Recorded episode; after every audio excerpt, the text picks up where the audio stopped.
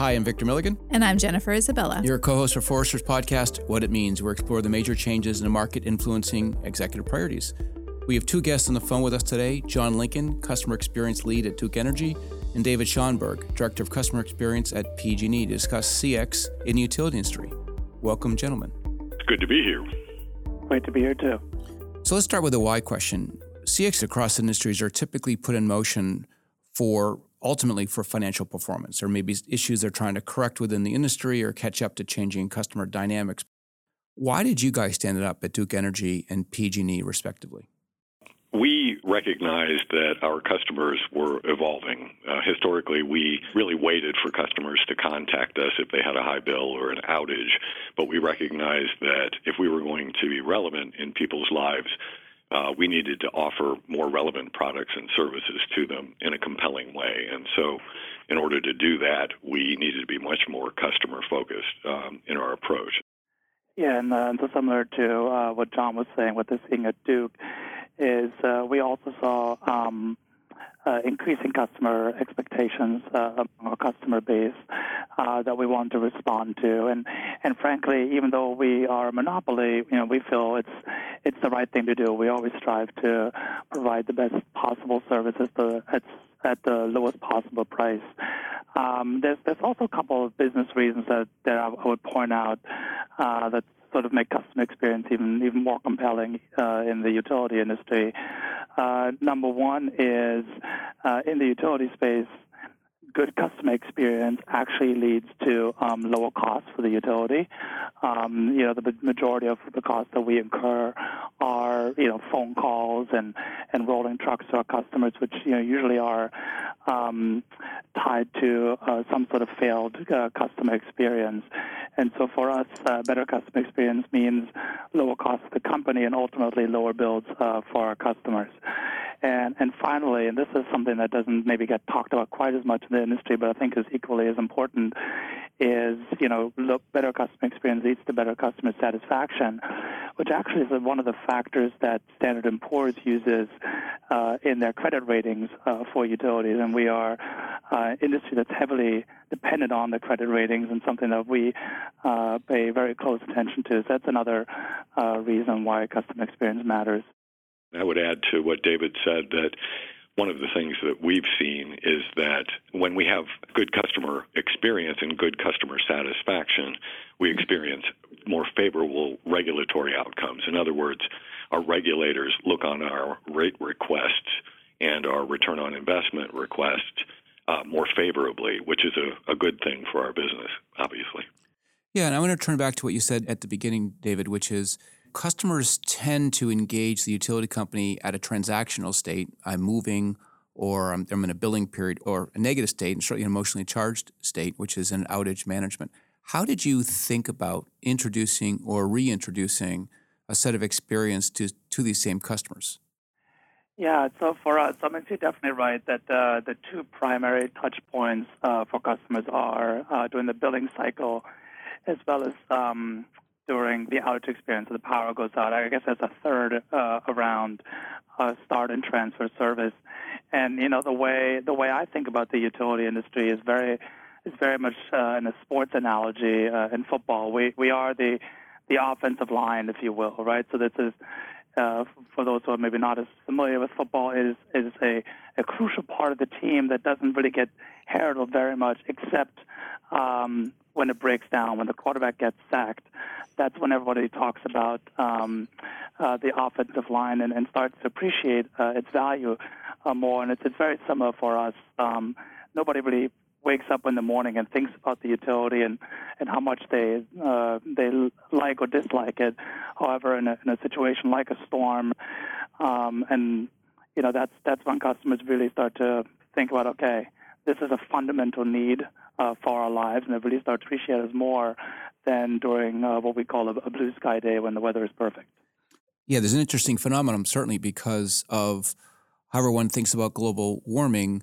Nonetheless, whether I'm thinking about Puerto Rico, the California fires, or very recently the storms in the Northeast, and utility companies, to your point, David, they're very front and center in people's lives. And some of the heroism or some of the risk taking that happens on the ground is is notable and must it must sort of accompany a a revised or improved view of the utility company to begin the change of you know, how they perceive you as an entity.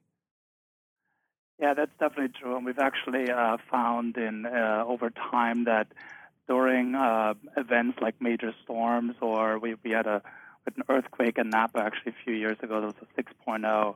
That's actually when our customer satisfaction scores uh, tend to go up during those times because customers can see us out in the community. They they see our trucks um, in in times of need, and that's uh, oftentimes a positive for us from a, both the customer stat and a customer experience standpoint.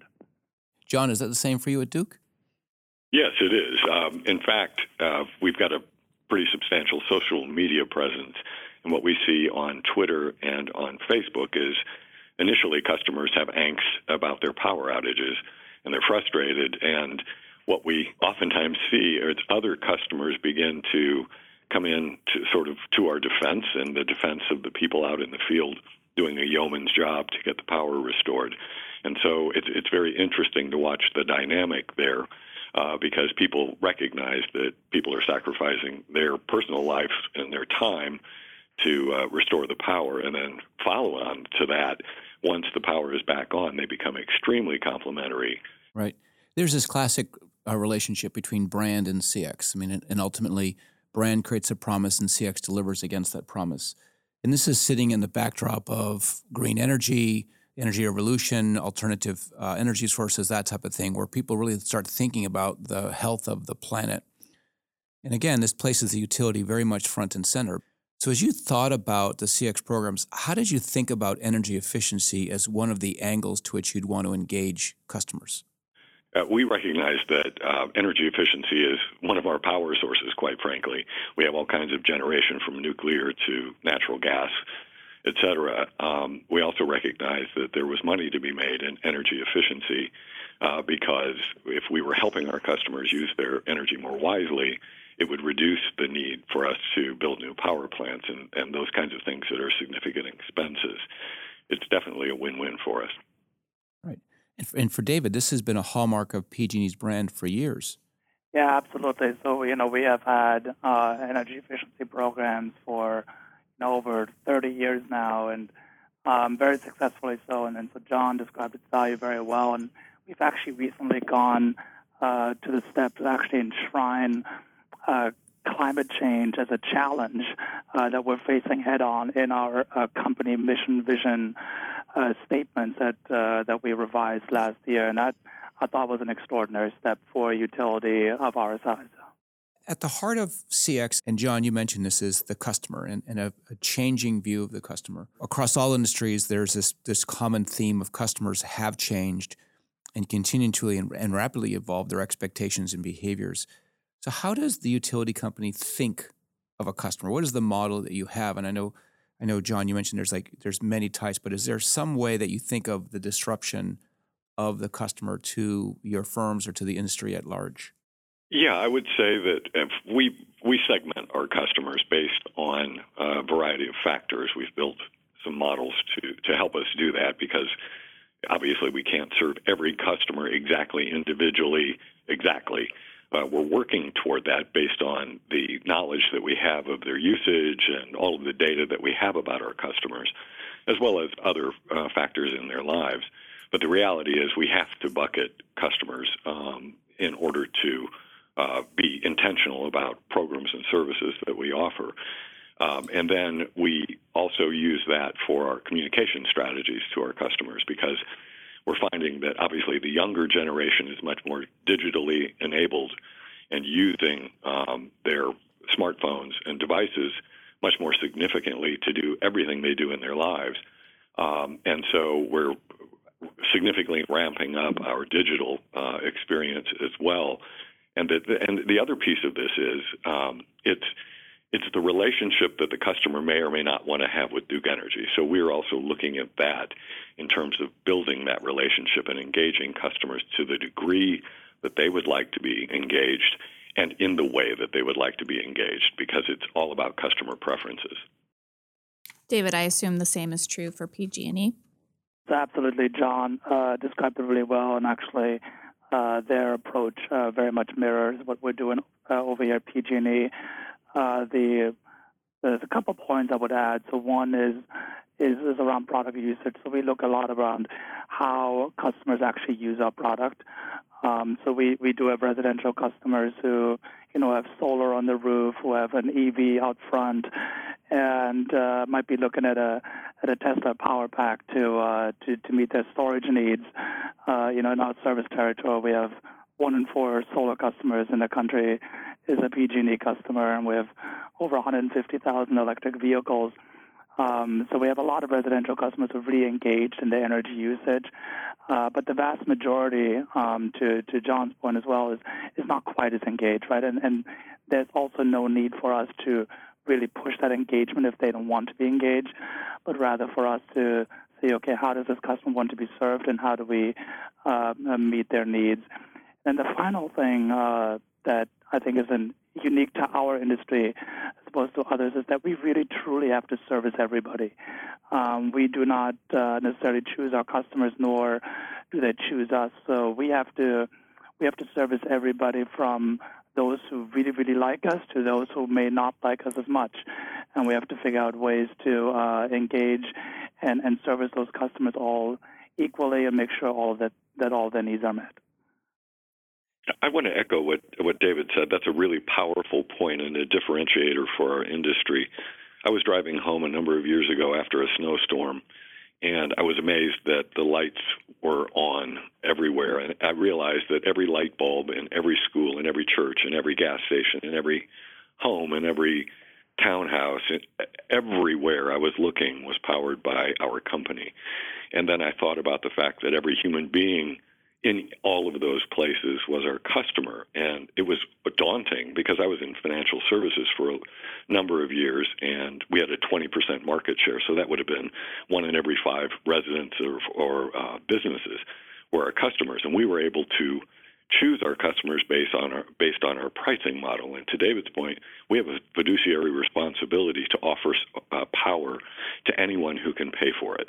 And so you know things like deposit policies come into play.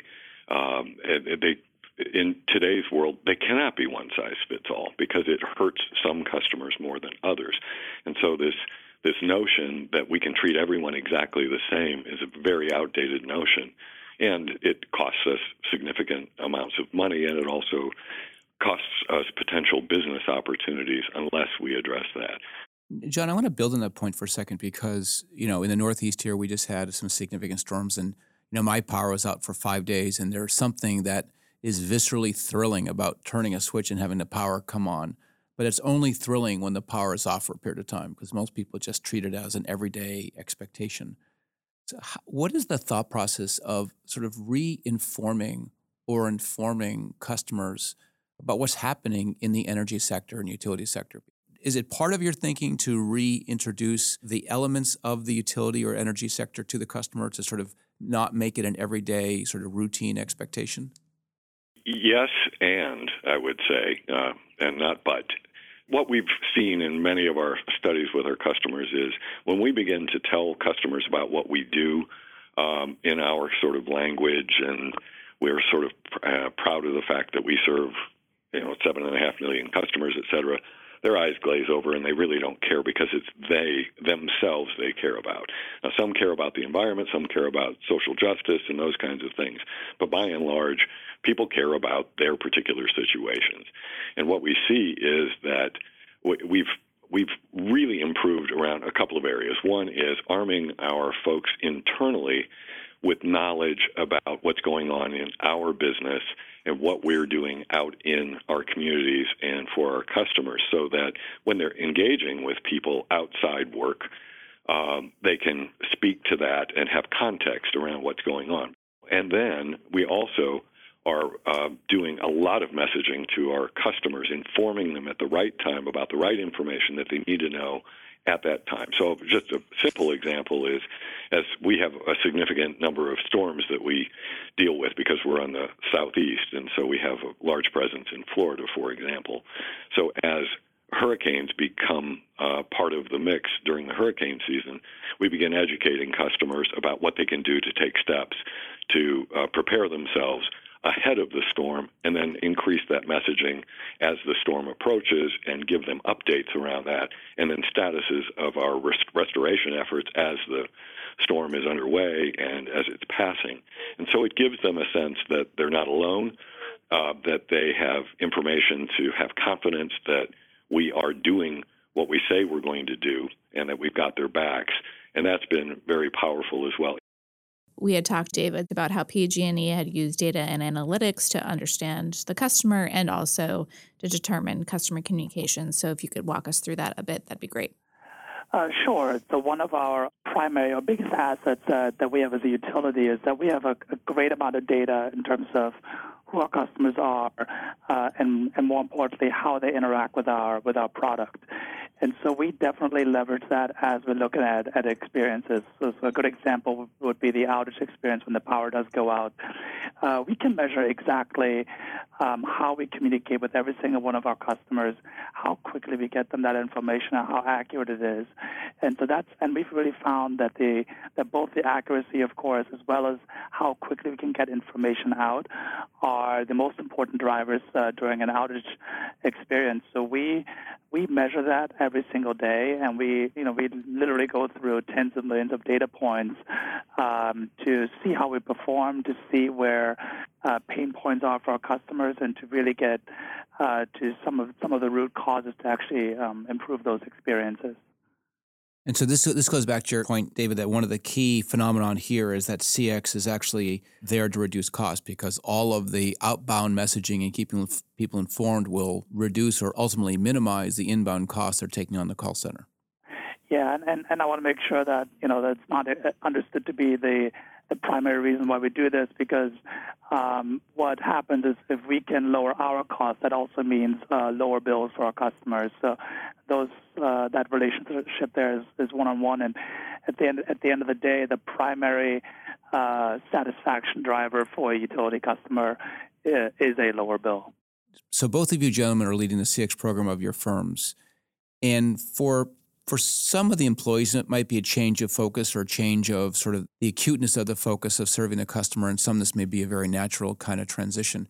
What did it feel like to stand up the programs and sort of take a lead position in the firm to sort of drive that customer orientation to everything that Duke and PG&E did?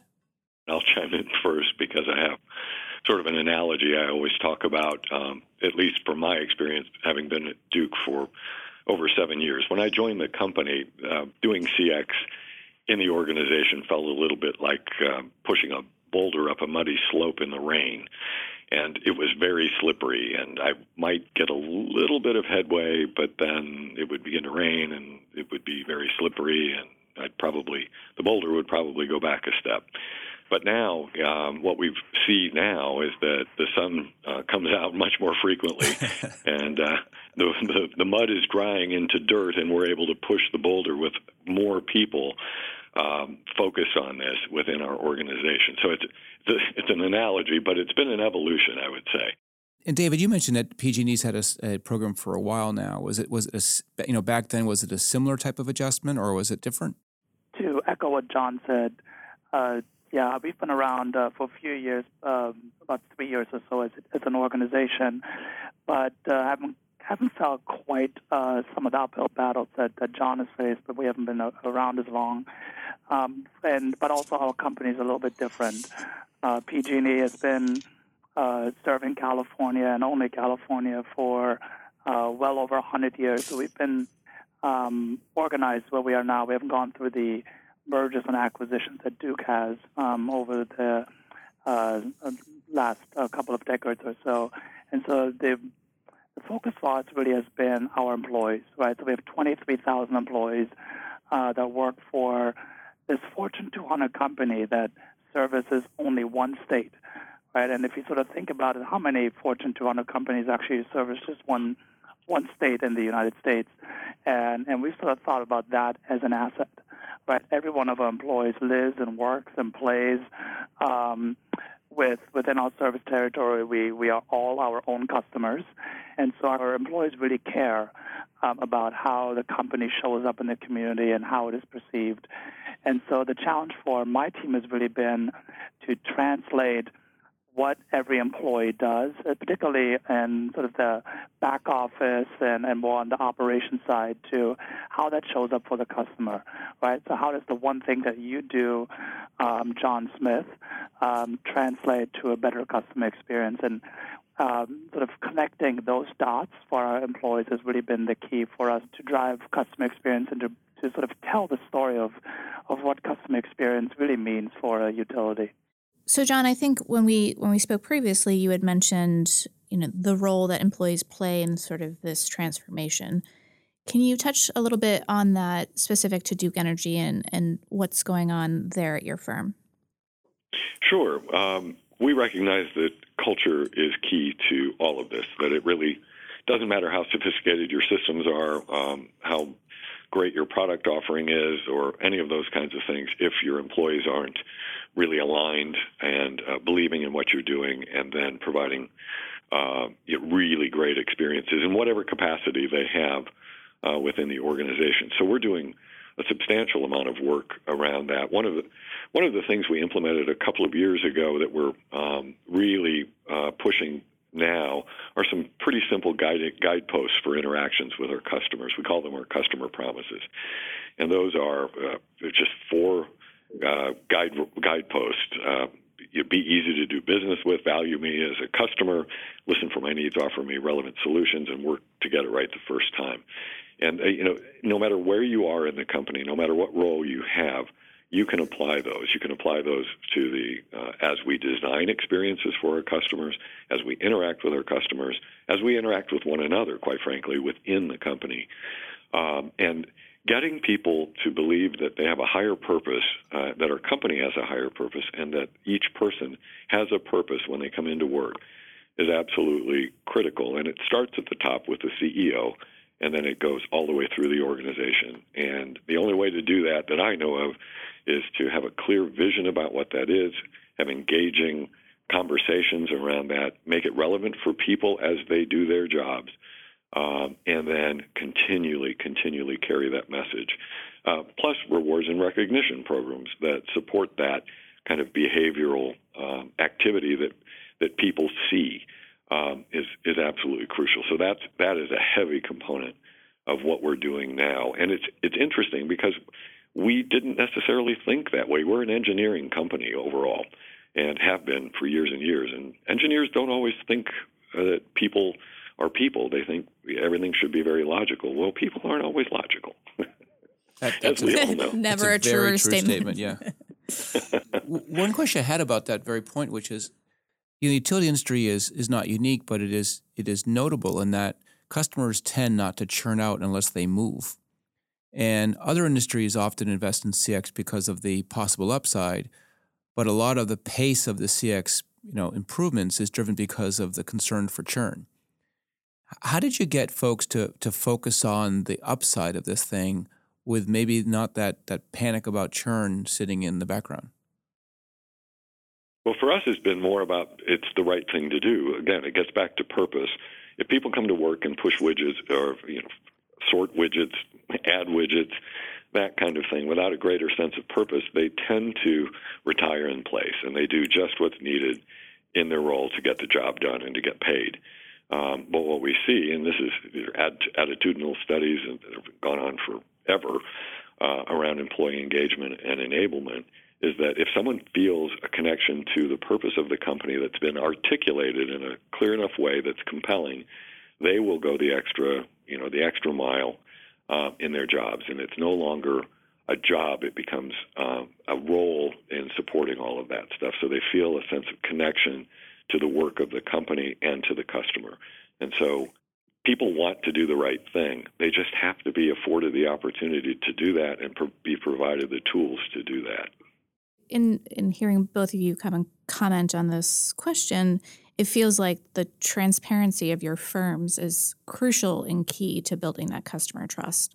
That showing what you're doing in the community, or to your point, David, what what happens in the back office, and bringing that kind of forth to customers and showing them how you're working is pretty critical to that relationship that you're building. Yeah, absolutely. I mean, um, you know, the the company's made up of of uh, uh, lots of different employees who work in lots of different communities, and all these communities are very different. San Francisco is not the same as as Fresno, California, and we recognize that, and and and how we organize ourselves and how we show up in those communities uh, does differ, and and we do think that does make a difference. Both of you gentlemen mentioned that the customer is changing, and one of the references was the smartphone. And obviously, there's a desire for customers across all industries to engage firms digitally. And you know, firms are in different speeds in terms of responding to that dynamic. How do you guys think of sort of digitizing your engagement with a customer, and, and how does that impact the way you think of customer facing technologies versus sort of the technologies that are there to make the business run? I would say uh, we recognize that the power is in our customers' hands, uh, and we want it to be there. And so, when we think about smart devices, it could be their tablet, it could be their smartphone. I mean, it could be their traditional laptop, I suppose, uh, for some of our customers still, and will be for a while. But it's really uh, you know, making those those common transactions that that the majority of customers do available to them um, in a very simple, easy way uh, whenever they want those. So what, one of the things we're working on now, and it sounds very simple, but it's actually quite complex, is a customer app for them to be able to do their more of their routine things. But we're also building a platform with that so that we can offer products and services at the right time based on the data we have about customers and their usage patterns and our modeling that we've done so that we can off- tee up those offers as they're going into the app and then do proactive kind of pushes and then communications as well uh, to be able to um, you know offer the right thing at the right time, if you if you will. It's we, we recognize that not everyone is going to spend all their time on their phone on their Duke Energy app, but when they want to be able to do something, they need to be able to do it where they want to be able to do that. Yeah, I would I would definitely uh, agree with that, and I think um, you know I think every business uh, in the world is is continually trying to figure out how to better uh, digitize the customer experience, if you will. But it's really important, to John's point, to make sure that whatever channel uh, customers engage with us, it's a consistent experience and a seamless experience, and that's really what we're focused on.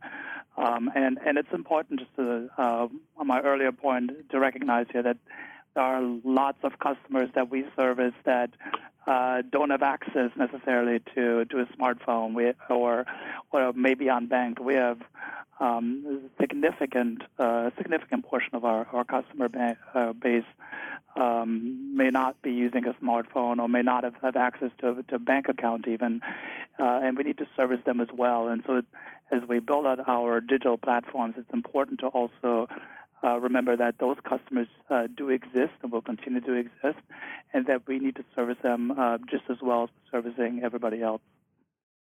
Yeah, and on the more the on the far-reaching side, you you all have strengthened relationship between yourselves and the customers, and obviously there's a new competitive battleground behind the meter in smart homes. How do you guys think of competing there, introducing experiences there inside the home?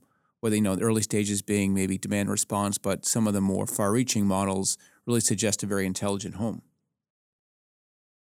Yeah, we're looking at partnering, and we have been partnering with a number of different vendors who provide differing kinds of solutions, somewhat to test and see what's viable, but then also to to then select those uh, providers who are willing to you know p- play with us in a way that's beneficial to our customers. And so, an example would be uh, we have several partners who are working with us around our customer app so that we the app will be able to do things like uh, some of the demand response kinds of activities, and then uh, thermostat control and a number of other things, disaggregation of customers' usage and, and those kinds of things as those things evolve.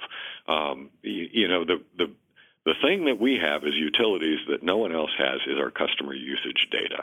Yeah. And we are very, very protective of that because that is something that is important to our customers. They don't want us sharing that uh, broadly. However, they do want us to be able to uh, offer them things based on you know, what we know about them.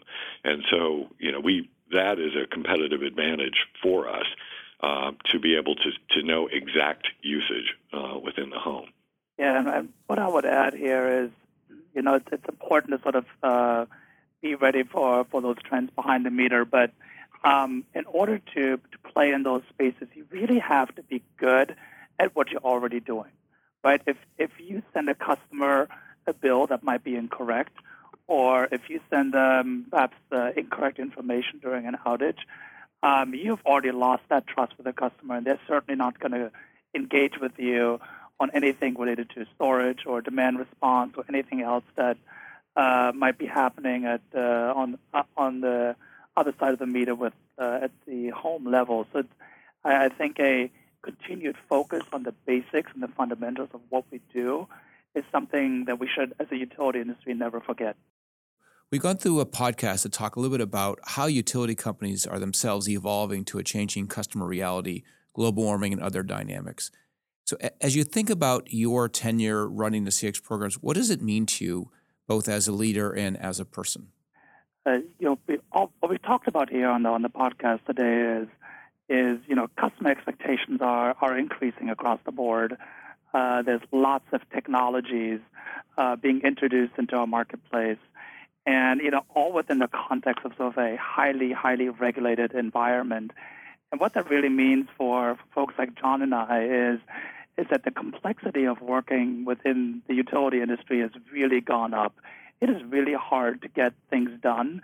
And it's really hard to, um, deliver on on perfect customer experiences for all of our customers but but i tell you what it, it makes it really fun, right? I mean, the, the more complex and the harder it gets, uh, the more personally, the more personally uh, I am uh, excited to be here. And, and and with all that change that we have in our industry uh, today, what what a time to be in the utility industry. But just you know, I don't think a lot of people are are, are talking about it. Sort of, it's a wonderful industry to be working in, and there's uh, so much change, and we, can be driving the ship uh, as um, as things are changing, and I think that's uh, I, there's no job I'd rather be in right now than the, the job I am in right now. Yeah, uh, I think as a leader, you know, I go back to my analogy about pushing the boulder up a, a the muddy uh, slope in the rain. Um, I see more and more that the clouds have parted and the sun comes out, and we have more and more people pushing the boulder because they believe in what we're doing, which is really invigorating um, and it's very fulfilling for me to to experience that. That I I love to maximize opportunities no matter what they are, and I see that happening in the company. I think um, and to to see people actually uh, understanding how they need to direction themselves, as opposed to kind of flailing around, everyone trying to do something, but none of it really uh, taking taking hold to be much more intentional uh, because we have a focus, I think is it, it feels very gratifying to me because I, I, feel like we're on the on the right path at this point, and it looks promising for the future. As an individual, you know, it's very gratifying to me to be a part of uh, all of this, as David said, because you know we really are on the on the cutting edge of, of this stuff, and uh, you know it gives me a reason to get up in the morning and come to work. Thank you, gentlemen, for your time today. Thank you. My pleasure. Thanks, guys. If you like what you heard today, please subscribe to Forrester's What It Means podcast on iTunes, Google Play, SoundCloud, Stitcher, or TuneIn. And don't forget to leave us a review. To continue the conversation, follow Forrester on Twitter and LinkedIn. Thanks for listening.